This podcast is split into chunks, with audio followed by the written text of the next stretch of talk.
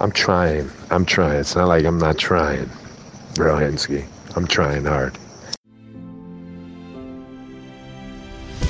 Live from Beit Shemesh and broadcasted around the world, you are listening to the Frum Entrepreneur Podcast with your host, Nachum Kligman. Interviews and advice from Jewish entrepreneurs from around the world. Listen, learn, be Masliach. Welcome to episode 52 of the Frum Entrepreneur podcast. And I have a very exciting guest. They're actually sitting across from me here in Ramat Beit Shemesh. I want to welcome to the show Joseph Bornstein from CauseMatch. Joseph, welcome to the show. Thanks so much for having me. It's great to be here. Yeah, it's fantastic. First of all, I'd love to do when you do the face-to-face interviews. It's a lot better. Right? You know, you get uh, to see the person in the flesh, and uh, it's you know it's, uh, the podcast always come out better. And so it's great to have you here. Thank you for, for coming out. Uh, so CauseMatch. So what I'd like to do first of all, I'll just give an introduction about what CauseMatch is, and actually, well, I'll let you give the introduction about let's say the thirty-second pitch about what CauseMatch is. Then we'll get a little bit into your background, where you're from, how you got the idea and stuff, and then we'll take it from there. And uh, usually, actually, we prepare for my podcast episodes before, but there was no time for preparation because of Purim.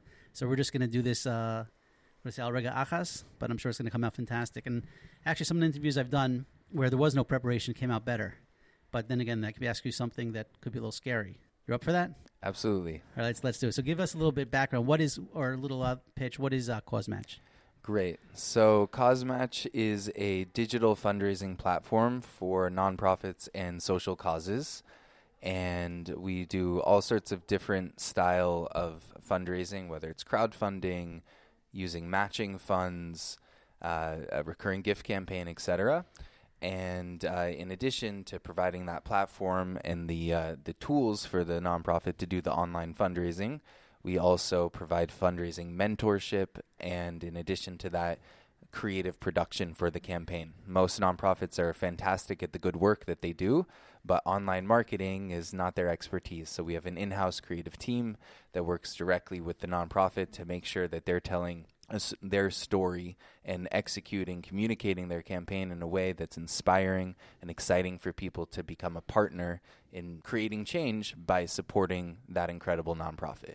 Excellent. So it's more than just hey, here's a platform, go up and do your thing. You actually ve- get in very hands on with the clients. Bidyuk. It's much more than just, you know, GoFundMe, Kickstarter, Razoo, that's just a passive piece of technology. What we're doing is we're blending human creativity, know how, and experience along with the power of technology to really provide that hands on experience to make sure that nonprofits are executing a high impact campaign that's going to help them achieve their goals. Excellent. So I've come across CauseMatch a couple of times in the past, but I just got to intimately know them uh, and, and, your team, which is awesome. Uh, recently, I, I, worked on a campaign for uh, Dan, Rabbi Dan Roth, Torah Live, where they were successful in raising over two hundred thousand dollars through your platform, and so I actually got to be a little hands on with you guys, and you know, uh, speaking to members of your team, and I said, "Wow, you know, I, this is something I definitely uh, want to get involved in somehow on some level." So I know we have a meeting afterwards to talk about uh, how we could collaborate on some things. But let's go a little bit back. I mean, obviously you're living here in Israel, but your your English is pretty perfect. So why don't we get a little, bit of your background? Where were you born? Where you raised? Where you went to school? And leading up to how we got to CauseMatch. Okay, great. Um, so I was born in New York. Uh, Brooklyn, New York, like most Jews out there. Uh, but when I was about five years old, we moved to Ashland, Oregon. Wow. Yeah. So I didn't see that coming. Yes. So that's Southern Oregon. It's hippie yuppie land. Uh, very quaint little town. Your, shli- your father was a shliach. Like what? How? What? What brought uh, you to uh, Oregon? So I'm a I'm a Baal Teshuva. So my father and my mother. My father's a poet. And my mother is nice. a painter. And uh, Ashland's a university town. Beautiful country. And uh, pretty much my brother got mugged and that in was Brooklyn. In Brooklyn, wasn't the greatest place in the '80s, mm. and uh, that was kind of the last straw, and convinced my family, okay, let's let's go out west. It'll be nearer to our parents, and uh, because of that, we we moved out to Ashland, Oregon. Oregon. Yeah. so that's great. So when you were five, so how long were you in uh, Oregon for? I was in Oregon until I went off to college, and went to Whitman College in Southeast Washington. It's a small liberal arts school. Mm-hmm. And what did you uh, study in? What was your? I was a philosophy major. Really? Yeah. Okay, Yeah. so so at this point you weren't a Baal Teshuva yet, right? No. So how did you get from uh, philosophy major to uh, to Frumkite? Yes. So after college, I ended up moving to Guatemala, actually, in Central America. See this story. See this is why like we didn't do any prep on this because you're just blowing me away. This story. I think I got this guy from Brooklyn runs like a huge organization, helps tzedakahs, living in Eretz Israel, and I'm and you're like I lived in Guatemala. What- okay, so Yeah. tell me. So okay, Guatemala. Y- yeah. So uh, how how I got to Guatemala was pretty much after high school. I took a gap year, uh, which is something that a lot of people in the secular world do after high school before you go off to college. Okay, let's explore the world. Let's visit some other country or work, something like that. So I took a gap year, traveled with my friends from high school throughout Central America, became very close friends with a person named Alix Fermin, who was a native Nicaraguan. Oh, I, I know Alex. Yeah. I don't know how much you know about uh, fishing in the third world, but unfortunately, it's a very it's a very abusive and very hard dynamic for for people who are impoverished in the third world. So Alex, for example, was using his scuba gear was the same equipment that we use to fill our tires, like for air compression. And one day, the equipment broke, like it does, sadly, for many farmers or many fishermen all over the world. And Alix was underwater scuba diving, and the equipment broke, and unfortunately, he passed away. Oh wow.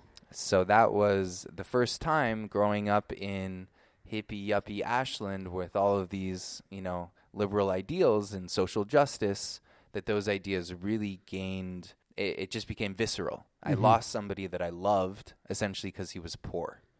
And that made a profound impact on me. Because of that, we did a housing project to help his family to have a long term. What year is this? This is in the 90s. or That was no, that was uh, like 2004. right. I was gonna say you look you look pretty young still. So Yeah, yeah. So, uh, so yeah, we did a housing project where I had a, this idea. Look, it's a his hometown's a pretty, pretty good touristy type of place. If we build them a home, they own some land. If we build them a home, then maybe they can have a, a sustainable form of livelihood by renting out that home. Hmm. So raise the money. A few of my friends, we flew down there. A couple of them were contractors. They knew how to build. So we built them the home. And that was the first time that we discovered, wow, this we can actually make a difference if we're passionate about something. So after that, whatever, it's a long story, but we eventually realized, okay, let's move to Central America. Let's start a nonprofit together. And I was doing uh, sustainable agriculture in Guatemala. wow. so this is after, this, but this is after this was college. before. This was after college. After college, we moved down there after doing a number of projects. you and your friends. my friends and I, yeah. And uh, in terms of how I got to becoming religious, uh, pretty much I met my who's the woman who's now my wife on Birthright, uh, Taglit, and I was planning a fundraiser and got in touch with her, and pretty much she recommended, she encouraged me to explore my Jewish identity a little bit more. At the time, I was meditating and you know doing everything that was not Jewish right. And uh, I loved it. It was just, it was an amazing. Uh, it, everything that I did that was Jewish just felt like home. Wow. It felt right. Felt a connection. Yeah. So uh, our head of agronomy, his name's Trinidad Recinos. He uh, he saw how much I loved it and how much I was connecting with all of these Jewish practices. So we were sitting in McDonald's together, and I was exploring the possibility of making a trip to Israel. And he said, "You know, a Jew, or he said, I'm sorry, not a Jew. He said a man is defined by his roots. Right now, you're exploring your roots." And those roots will really guide your entire life. If you don't know what your roots are and you're having this explorative process in your life, that's more important, infinitely more important than what you're doing down here. Even though I love having you here helping my people. Wow. And so uh, he was a born again Christian, is a born again Christian. And he said, uh, you know, the Jewish people, they're the first family of God. The Christians were the adopted family of God. If you have a chance to go to Israel and discover your roots, you've got to take it. Wow. So you ended up going to. So your wife was your future wife was living in Israel at the time. She, no, she had gone to Neve, though, Neve Yerushalayim. Not like my wife. Yeah. Okay. like a lot of people's wives. yeah, exactly. And so yeah, she she was living in New York, going to Fordham Law, and I had met her obviously on Birthright, had stayed in touch with her for a while, and uh, yeah, so it was her encouragement that I even sort of turned over this leaf in my life. So where'd you go to when you uh, got to Israel? Aish HaTorah. She Torah. Aish HaTorah. Yeah. Beautiful, beautiful. And I guess so. Then so okay. So now you're in in Aish. Eventually, I guess you go back. You meet your wife. You bring her to Israel, or you got married. So I was in Aish for a few, like let's see, let's see, it was like uh, two months maybe. I went back to Guatemala because I was a co-founder of a nonprofit. I couldn't just up and leave. Right. So went back to Guatemala, continued to explore my Judaism. It stuck. It wasn't just uh, you know I was in a in a dream world uh, at Aish HaTorah in Israel, and eventually came back to yeshiva, started learning full time, passed the nonprofit off to my other co-founders, and my wife came on a visit to to visit Israel, and we decided to get coffee together.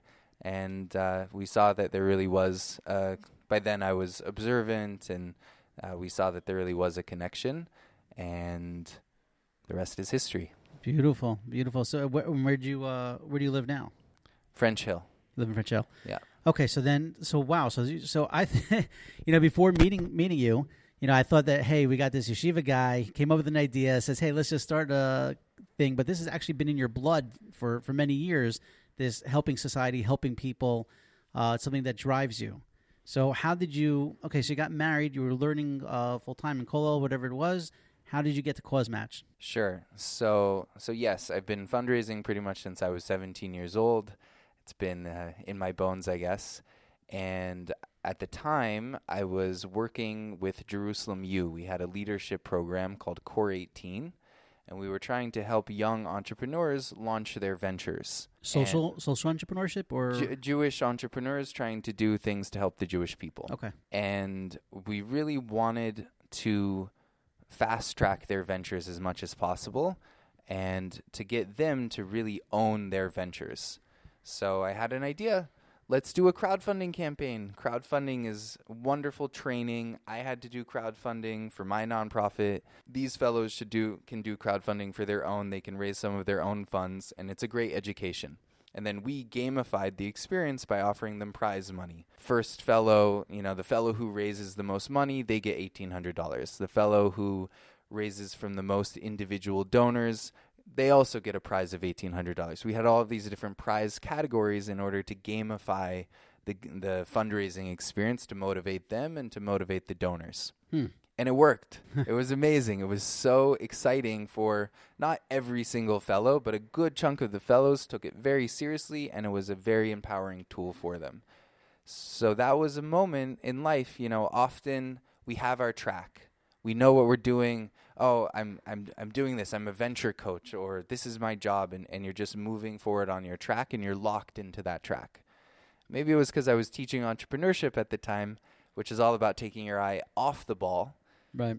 and I said, wow, that was pretty special actually. So I started to do all this research into matching grants and challenge grants and, and prizes.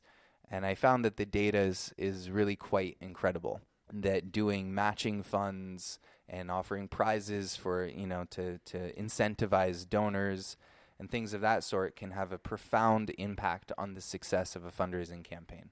So, for example, a Yale University professor did a study and he found that if you mention matching funds, people are about 19% more likely to contribute than just a STOM campaign. Wow. So, what if you built a platform that gamifies matching and really gives people a live, hands on experience of seeing their impact multiplied? So, with that, that was kind of the genesis of CauseMatch. And I really have to give Rabbi Shore credit here. He, he took a risk in me and, and ran a couple campaigns to test out the platform. And uh, Baruch Hashem, they went well. And since then, we've just been growing ever since. What what year was this? That was 2015. Okay. So 2015. So you're starting this, but you're not a programmer. So you're sitting. You know, I guess you're in Kollel at this time, right? You you, you probably didn't make a million dollars off your nonprofit until this point. Right. So uh, how'd you get the funds, or how'd you how that process work? From okay, I have this idea, I know what I want to do. How did you actually go about building it? So my wife and I ended up investing some of our wedding money, some Okay. of our savings, because we believed in it. And my friend uh, Shalom Shalom Svi jumped in and helped build the first iteration of the website. He's a pro. He's a programmer. He's a programmer, Okay. and through the power of WordPress, you don't need to be a super advanced programmer to get something together. Right. and actually it was total Siata Dishmaya, but we found an amazing programmer on Fiverr, Fiverr.com. and It's an uh, Israeli company. it's an Israeli company. so his name is Chris. He's based in India, and he's a true entrepreneur himself and deeply passionate about CauseMatch. And he really grew with the company. Beautiful. So how many people are actually working on CauseMatch today? We've got a team of 14 now. Fourteen. And and your offices are where? So we have an office in Yerushalayim, and then we also have a branch in Tel Aviv. We work in Tel Aviv. So now CauseMatch. I mean, the the campaigns obviously I've seen have, have always been um, uh, Torah campaigns or for from organizations. Is the idea the goal, or do you have causes that are outside specific? Uh, I guess frum applications. Yeah, absolutely. I'd say about 10% of our campaigns are not in the Jewish or from world. And ultimately, we do want to be a global brand. But Mhm. at the same time, obviously, Israel and Jewish causes are, are close to our hearts. And, and I imagine will be a, a big part of CauseMatch for the long haul. Beautiful, beautiful.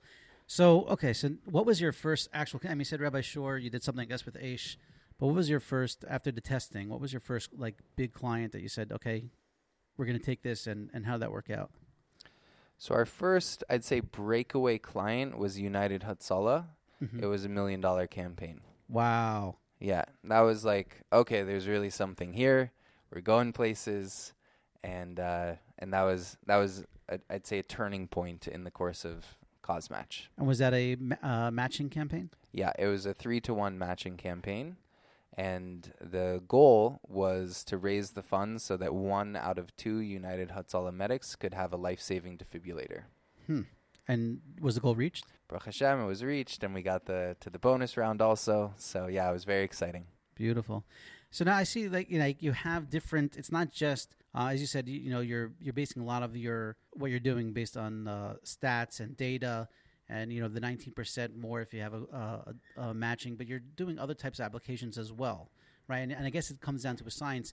Is it better to run a 24-hour campaign, a 36-hour campaign, uh, a, a one-week campaign? Is it better to you know if you have matching funds or if you have I know you have a new uh, system now where you do monthly.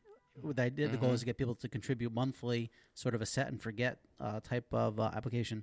What other applications uh, do you have, uh, and what do you see that works best? And I guess towards what types of um, nonprofits? Right. So that that's actually a really important question.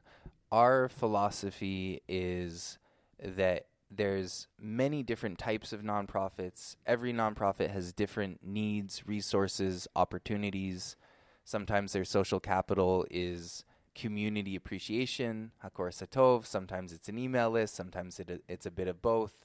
Sometimes the organization has lots of human resources to invest, sometimes very little. So, what we do is we work with the nonprofit to identify what types of campaigns are going to help ensure that they're able to reach their organizational goals. Sometimes that means, you know, a really intense all out 24-hour campaign where you're throwing call, you know, call centers all over the country and maybe even internationally.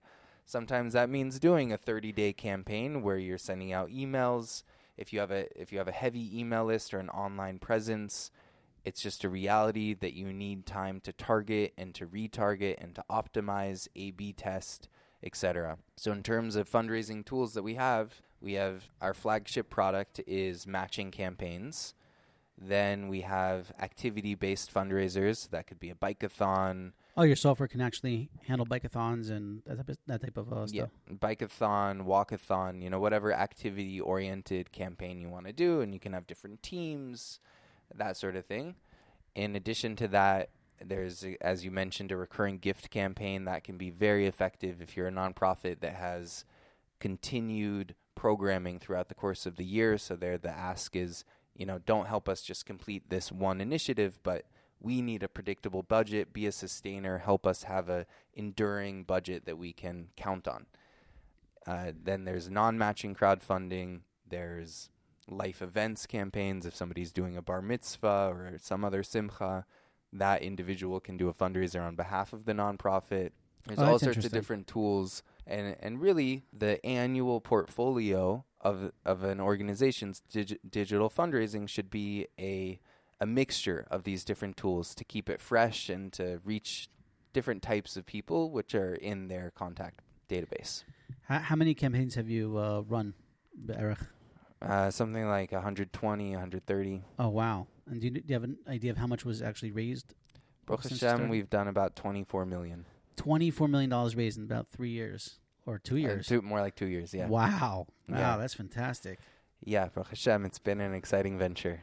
So, what's the dream? What's the vision five years from now? Five years from now, we hope to be servicing thousands of amutot, many in Israel, but all over the world. And our aspiration is to be able, right now, the the financial sector and the enterprise sector are light years ahead of the nonprofit sector, and that makes sense because there's such a They're driven higher- by money. yeah, and there's so much more money, so those enterprise clients are able to yield very high returns. Right. We view ourselves because we partner with every nonprofit that we work with, and so we're able to deeply understand the nuances, the needs, opportunities of a each type of nonprofit. So our goal is to build a product suite that's algorithm based, data driven, leveraging machine learning along with human support, just like we're doing right now, and, and that human creativity component to build a suite of products that's on par with what we're seeing in the financial world and the enterprise world. Beautiful, beautiful. And you know what? What it, it, just to reiterate something you said earlier, and that is a lot of nonprofits. They're great at what they do. They have the heart and they have the passion for whatever goal they're trying to do, whether it's saving lives with Hatzala or uh, uh, sharing Torah videos with Torah Live, uh, creating you know top quality content. But when it comes to running campaigns, you can't expect a nonprofit to all of a sudden have the chachma and das, even if they have the email list or they have you know social media social media presence, right? But to run a campaign like this, I mean, it takes a lot of work, a lot of effort, and a lot of knowledge. It's not just having the technology in place, but there's a lot of chachma that goes into it. If, you're a nonprofit, how long in advance should you start prepping for your actual launch? Yeah, so actually, I I- I'll answer that in a sec, but I want to touch on something that you're that you're raising. So that's actually a unique value of being in the position of a platform that's also a, a fundraising mentor to the nonprofit. Uh, so I'll give you an example of how we're able to leverage that experience. So let's say you want to send an email to your nonprofit, your your donor base and it's going to be a private letter in advance of the launch of the campaign asking them to pre-donate. You would think that maybe you should include like a screenshot of the video as clickbait to entice people to click on the video so that they'll so that you'll get more traffic to your donate page and they'll end up donating. However, the medium is the message, and in this case you're writing a very personal letter saying, you know, we're reaching out to you a select group of individuals and we're asking you to pre-donate in advance of you know the whole world getting this fundraising appeal. So we saw that there was a 30% higher conversion rate for the for the letter that went out without the video. Wow. because it felt like a personal message and that was the whole thrust and ethos of that letter to begin with.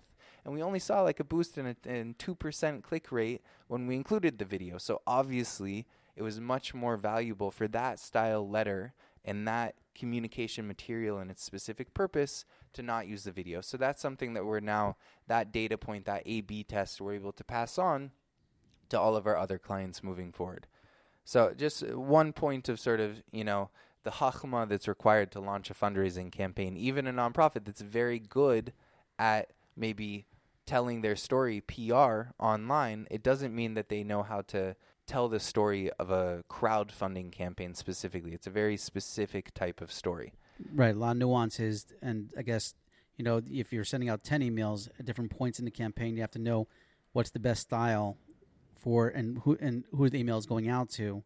Uh, I guess to uh, you know to use that data to to have that knowledge, which is what you guys have, I guess, from running all these different campaigns. Exactly. And you know, should where should the donate button go? How many donate buttons in the email? What color should the button be? Should it be a button or should it be text with an embedded link like you and I would normally send each other in an email, you know, not a button. You Right. know, all of these different questions are all things that we can A B test and get real data on and then provide those exact processes and templates. Let's answer the preparation question, then I have a couple more on that. So, Beautiful. If, if you're a nonprofit, how long in advance should you start prepping for your campaign?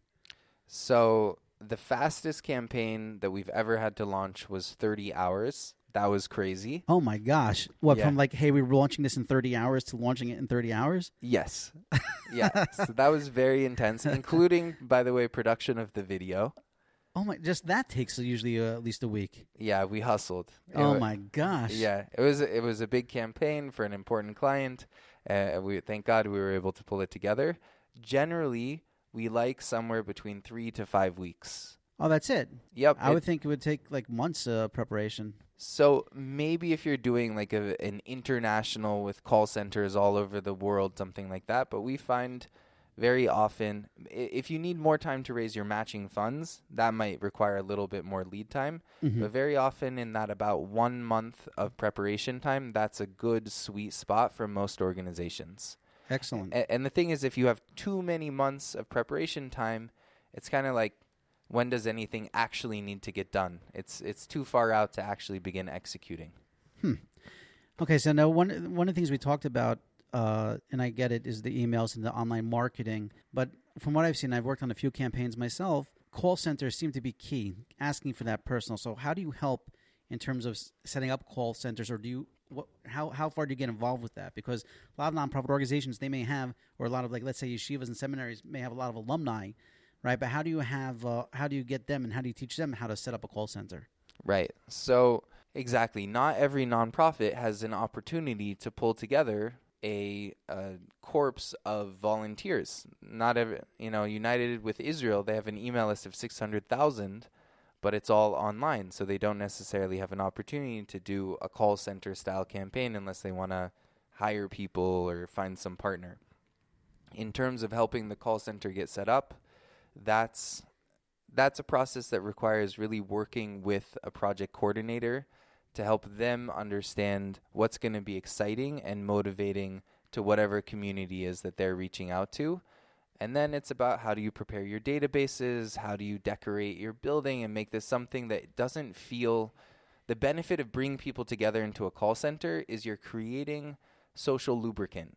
You're making it something where all of a sudden fundraising that sounds, you know, really scary and hard, but you know, decorate the building, throw some l'chaims in there, celebrate when somebody gets a donation, do a raffle, all of these different things you can leverage that collective experience and the the campaign feel of it to make something that normally people think of as a little bit hard into something that's actually enjoyable and fun and empowering because there they are. It's an amazing thing. They're raising Torah Live. Wow, we just raised two hundred thousand dollars. It's gonna change the course of this organization in, in a very good way. Right. It's funny. I remember growing up, we used to have this uh, Super Sunday at the local Y. I'm from Passaic, and uh, that was what it was. People would come in for hours, and they'd have like tons of different foods and, and gifts, and everybody would come in, and they just people would be on the phones making phone calls. Um, in terms of you're, a nonprofit, let's say, what the, would you say the percentage of donations come from warm leads as opposed to total cold calls? Uh, I would imagine obviously it's higher if you have some sort of relationship with uh, your your donor base that you're targeting with their phones and stuff. But you know, sometimes let's say you have a donor base of a thousand people, but you want to call five thousand people, or you have an email list of of, of five thousand, but you really want to email out to thirty thousand. And there's different ways to get different lists and stuff. But is it always worth it? So, what do you mean? Is it always worth it? Meaning, is it worth uh, let's say paying a few thousand dollars to get a, a an email list uh, of people uh, that really may not know to rent a list for people that, or to do an online campaign or you know uh, advertise on Yeshiva World News or whatever you want to advertise. Does that bring is it can that bring in funds or is Yeah. it really So that's a great question. So obviously, the best is going to be your own email list first and foremost, and volunteers who are passionate about the work that you're doing. For those volunteers to reach out to their own social networks and to mobilize those communities. After that, you get into the realm of marketing and online advertising. So, there, it's very important that your content is going to speak to the emotional drivers of the community that you're reaching out to. And, if possible, in addition to that, for you to be a recognized brand. Mm-hmm. If you can get both of those two together, very often you can see a return on investment and sometimes a pretty good one. I've seen, you know, the highest I've ever seen was something like five or seven times ROI. Oh wow. Um, I have seen pretty consistently with some lists, you know, 1.4 times ROI, which is still fant- Still worth it, right? Still yeah, worth it. I would Right. even argue because every email list has a life cycle that Mm-hmm. even a nonprofit that is breaking even, you could argue that that that's worth it because you're breaking even. Yes, you did have to But you're getting some- more awareness. you're getting there. more awareness, and those donors are not necessarily people who will never donate again. A certain percentage of those donate donors will continue to be part of your donor base True. over the long haul. right. What what is um I, I just want to sorry, Yeah, I just want no, to ahead. couch it and say though, you need to be very careful about the email list that you're renting, or if you're doing something a little more sophisticated with cross-channel marketing, where you're doing an article and banners, et cetera, et cetera. And sometimes, you know, if you're just doing an email blast alone, it's very risky. It's sort of like a shot in the dark mhm. because it's just like one bullet and it's gone, and you don't know what's going to happen. right. So therefore, it can be more beneficial to work with a firm that's going to do a certain number of articles and banner ads, and there's more so do you room help to optimize. do you help um consult on that level with your with the clients? So we we have developed a few partnerships with different marketing companies that we know well and like, and know that they're going to do their absolute best to ensure that the client's going to get you know an, an ROI for their campaign. Beautiful, beautiful. Let's talk a little bit about video. I know from a Kickstarter, you know, the better the, the video and the better the quality, the more chances uh, someone will actually uh, give a pledge. How important is a good quality video in these campaigns? So video is is king. Video is, Wow. is Kickstarter, for example. They found that a crowdfunding campaign that has a video raises, I believe it was two times more money. It might have been even higher than that. Mm-hmm. Cisco Systems, a huge internet company, estimates that in the next five years, 80% of all content consumed online will be video. It, wow, wow, amazing. So, but it, it- you know, a lot of times, I mean, I just know from being out there that a good quality video can cost ten, fifteen, twenty thousand dollars for like a three minute video. But you find it that it's kedai to spend that type of uh, money on it. So, so a little shout out. We're here in Beit Shemesh. A shout out to Video Sparks. Uh, they yeah, my boys, they were they were our second uh, podcast episode. okay, amazing. Entrepreneur, So Morty and Amir, great Yeah. guys. amazing guys. They are our exclusive video production partner. They're wonderful. They're professional, talented, driven towards very high quality customer service. And so the videos that we do with them are very affordable. I'd say 99% of the time it's under $2,000 Oh wow, and very often more in the thousand in that type of zone, which is extremely affordable to a given to a nonprofit. A thousand Sure. bucks, fifteen. well I know that's probably only specifically for nonprofits because you know I, I know that they're they charge mo- a lot more because of their quality and service right. for probably for profit. so yeah, so disclaimer: that's not for every single video out there. It's exclusive for CauseMatch clients that get that discounted price on their video, right. and a lot of that's because we're doing so many videos with them that Right, as a, at a volume level it makes sense. Right, right, right. No, amazing, amazing guys, and I've, I've worked with them before, and uh, really fantastic. By, by the way, I just want to say, in addition to that, you know, part of our creative team, we write the we've we've developed a formula and an understanding for what makes for a good crowdfunding video. We're able to see which videos are working, what's what's good, what's not, how long the video should be, where the call to action should be. Should you open with a person talking directly to camera or should you begin with some enticing B-roll? All of these different questions, we're able to track when people are falling off which version of the video had a higher conversion rate because we're A B testing, etc. And so with that, we've developed our understanding that's all data based off what makes for a great crowdfunding video. And so our creative team prepares the script and the storyboard. That's part of every campaign package. Oh, and then if they want, they can you know, work with Video Sparks to get their video produced, or they can work with their own video person to get their video produced, etc. But that's another example of how important and valuable it is to really know how to tell the story and to how to execute the campaign of your online fundraising. Beautiful. Now, what about? Uh, I, I assume that uh, you one of your one of your business models is to take a percentage of sales or donations that come in, because otherwise, if you did it, you know, where they got a front of money, I'm sure it costs a lot more than uh, most nonprofits can afford. So, do you, do you take some sort of money up front, or is it all basically commission based? How does that how does that work? Yeah, so it's all based off what the nonprofit raises. So we take 5% of the crowd-funded money. By the way, that's not on the matching. We charge 0% on matching if a nonprofit does a matching campaign. And yeah, it's based off what they fundraise. And in terms of the video, they can they can oh. pay for that video after I mean, so, I mean that actually makes you uh, it shows that you're committed to the cause and to helping them succeed and doing everything that you can to help them succeed so that's a, actually a much more powerful model. And I assume that you're just not you're not able to take every single person that comes to you. It's got to be something that you believe in that will be successful. So if if they approach you and you guys accept them, there's a good chance that they would succeed. Bidyuk. Yep, exactly. We're taking a certain amount of risk as well in the equation. Hundred percent. I love that. I love the win-win for everybody and get everybody excited and on the same page. Exactly. Um. So how many the what would you say is the percentage of successful campaigns? You said you run about 120 or so in the last couple of years. How many have? What's the percentage of uh, successful campaigns? Sure. So we run two styles of campaigns. One is all or nothing, which is just what it sounds like. Uh, if you don't reach the goal, everything gets returned. Right. The other is keep what you raise, also what it sounds like. um, so for all or nothing campaigns, we've had one not succeed. So essentially a 99% success rate. Wow. In terms of keep what you raise, uh, off the top of my head, I'd say something like 80%, something in that zone, 80, 85% are reaching their goal. Amazing. That's, that's, that's great percentages. Beautiful. All right, listen, this has uh, been absolutely fantastic. I'm pumped up. I want to run another 10 campaigns with you. Um, Great, let's do it. It's uh, you know, and, and and as you said, you're only two years in. I mean, um, there's so, and you already have a staff of 14. There's so much more that you could accomplish, and I'm sure you will accomplish. Especially, you know, you're you're fundraising for a lot of uh, organizations and stuff. There's tremendous chusm involved, not just the the money. So, kol kavod, and um, I look forward to uh, hearing more great stories, more great success stories, and personally, uh, you know, working with you.